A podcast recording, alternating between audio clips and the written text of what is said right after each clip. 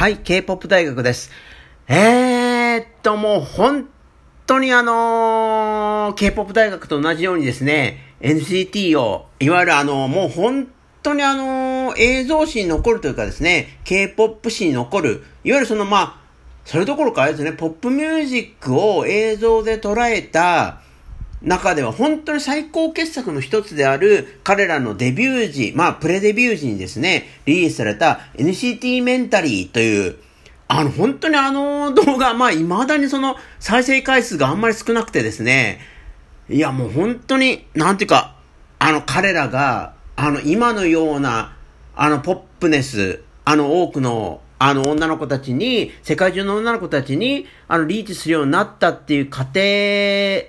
今の姿を考えるとですね、当時の、いわゆるその NCT メンタリーがリリースされた時とかですね、いわゆるデビュー曲がリリースされて、その NCT っていうそのシステム自体がイスンマン会長からですね、発表された時の、いわゆるなんじゃこりゃ感を考えるとですね、本当に、まあこれ、そのことは、あの、これまでにも K-POP 大学のポ、えー、っと、他のえー、っと、ポッドキャスト、NCD 関連のポッドキャストにかなり詳しくいろいろ深掘りして話してあるんで、ぜひそっちも聞いていただけたらなと思うんですけど、ま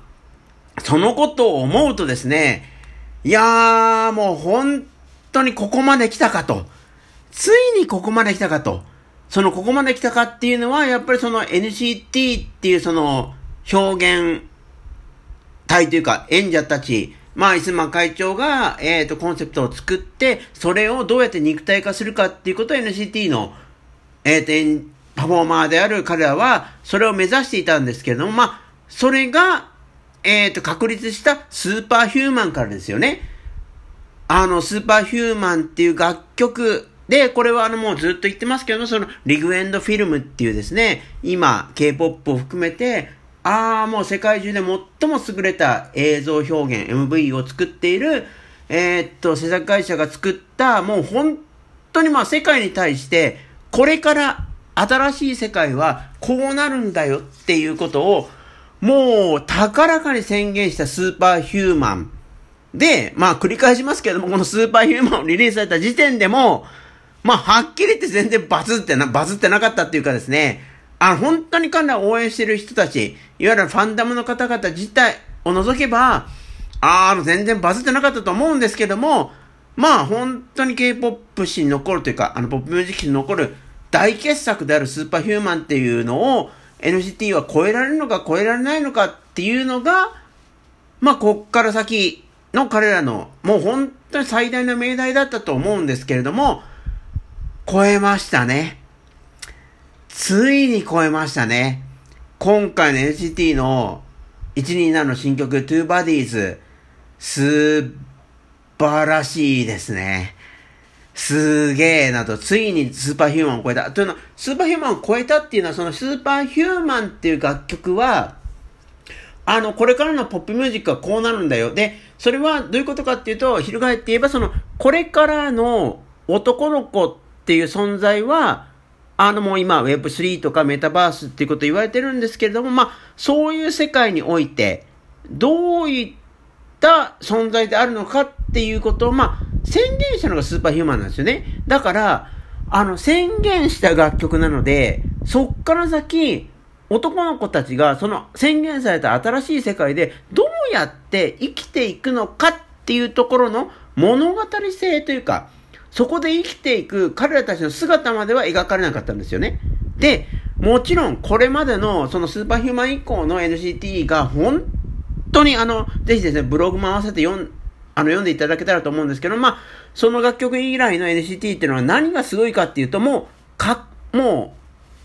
あの、そこで焦点が絞られたっていうのは、Web3 的なメタバース領域で生きる男の子たちとは何なんだろうそこの中で生きる男の子たちの姿、そこで生きる男の子たちが生き生きとしている姿、その男の子たちが、いわゆる Web2 的な、僕らが、ま、僕らまだ Web2 的な世界から Web3 的な世界に移行してるんですけども、それより先に Web3 に生きている美少年たち、男の子たちが、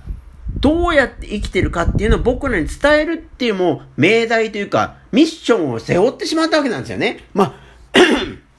ちょっと長くなるので、またちょっと飲み物飲みますけれども、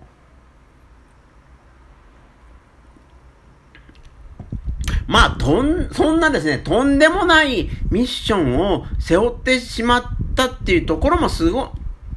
まあすごいんですけど、まあ、それをですね、スーパーヒューマン以降の NCT っていうのはもう見事に、あのー、NCT127 と NCT ドリームもそうなんですけども、NCT 自体が全てのコンセプトを理解して、で、演者である彼ら自体は、そのコンセプトである。コンセプトってのはその文字であったり、その二次元的な映像であったりするので、それを肉体化しなきゃいけない。その肉体化した時に、あの、新しいポップネスっていうのは生まれるんですけども、まあ、そこにですね、完全にその、あの、コミットしていって、もうフルダイブしていったわけですよね。もう、その、なんていうか、努力の結晶というか、それが、あの、かん、もう、これまでの楽曲、あの、これまでにも、えー、っと、今までの、えー、特にまあ、この1年以内のですね、楽曲の、とてつもないポップ、NCT がリリースしてきたポップネスについては、あのー、過去の、え、っと、ブログの方にリンク貼っておきますけれども、えっ、と、どれだけすごいことを今の NCT がやっているかってことはずっとお伝えしてるんですけど、まあ、あの、繰り返して恐縮なんですけども、その、その発端となったのはスーパーヒューマンという楽曲です。そこで宣言された世界に生きる男の子たちの究極の姿をついに鳴らしてしまったし、それを肉体性を持って、で、あの、K-POP 大学は常々言ってるんですけども、その肉体性っていうのはやっぱりセクシャルってことなんですよね。あの、何度も何度も何度も何度も何度も言ってますけれども、あの、ポップミュージックっていうのは、もう、究極なところで言うと、あの、セクシャル、あの、セックスの音源化であり、セックスの、あの、可視化でありっていうことがあるんですよね。その、セックスが持っているセクシャリティのありようとか、セクシャル、えー、セックスにおけるそのエモーションのありようっていうことを音の中にとか、言葉の中にとか、で、あの、ダンスアクトであるならば、それをコレオグラフィーの中にどうやって落とし込めるかっていうアートフォームが1950年代に生まれた今のポップミュージックのもう基本的な形なんです。もうそれをやらなければ、ポップミュージックとしてはありえないんですね。で、これはもうずっと言ってますけれども、もう残念なことにあのあ、もうこれちょっとやめましょうね。あの、その、今からの残念なことに関しては、他のポッドキャスト聞いてください。まあ、そういった残念な世界に今、結構なってるんですけども、NCT は、そんな残念な世界なんか死ねよって言っていて、それはもう Web2、Web2、Web2.0 までの世界で、僕らが、あの、目指すべき新しい Web3 の世界では、新しいセクシャリティ、思った新しいポップミュージックが必要なんだっていうことをずっとやっていて、それがもう今回の Two Bodies には、あの、究極の形でなったなっていうのが K-POP 大学の見立てです。あのー、なんだろう、音声的なことで言うとちょっとエモい言い方になっちゃってるんで、あの、理論的なところとかですね、それまでの過程とかっていうところは、えー、っと、今回の、えー、っと、ブログ記事にも、あの、順序だってアップしましたので、ぜひそちらも合わせて、え、読んで聞いていただけたらと思っています。いや、もう、す、すごいよね。すごすぎて、あの、いや、もう、もうね、あの、僕は本当にもう、男の子も女の子も好きなんですけど、あの、どっちも、ラブであったりするんですけど、この奇跡っていうのはすごいなと思うし、あの、多分、この NCT を聞いている女の子たちっていうのは、もしかしたらまだメタバースであるとか、Web3 って、Web3 って何なんだろうっていう程度で、ちょっと、なんか、ちょっと聞いたことあるな程度だと思うんですけれども、あの、この NCT の127今回の 2Bodies の MV に表されているような世界っていうのが、あの、今後、えっ、ー、と、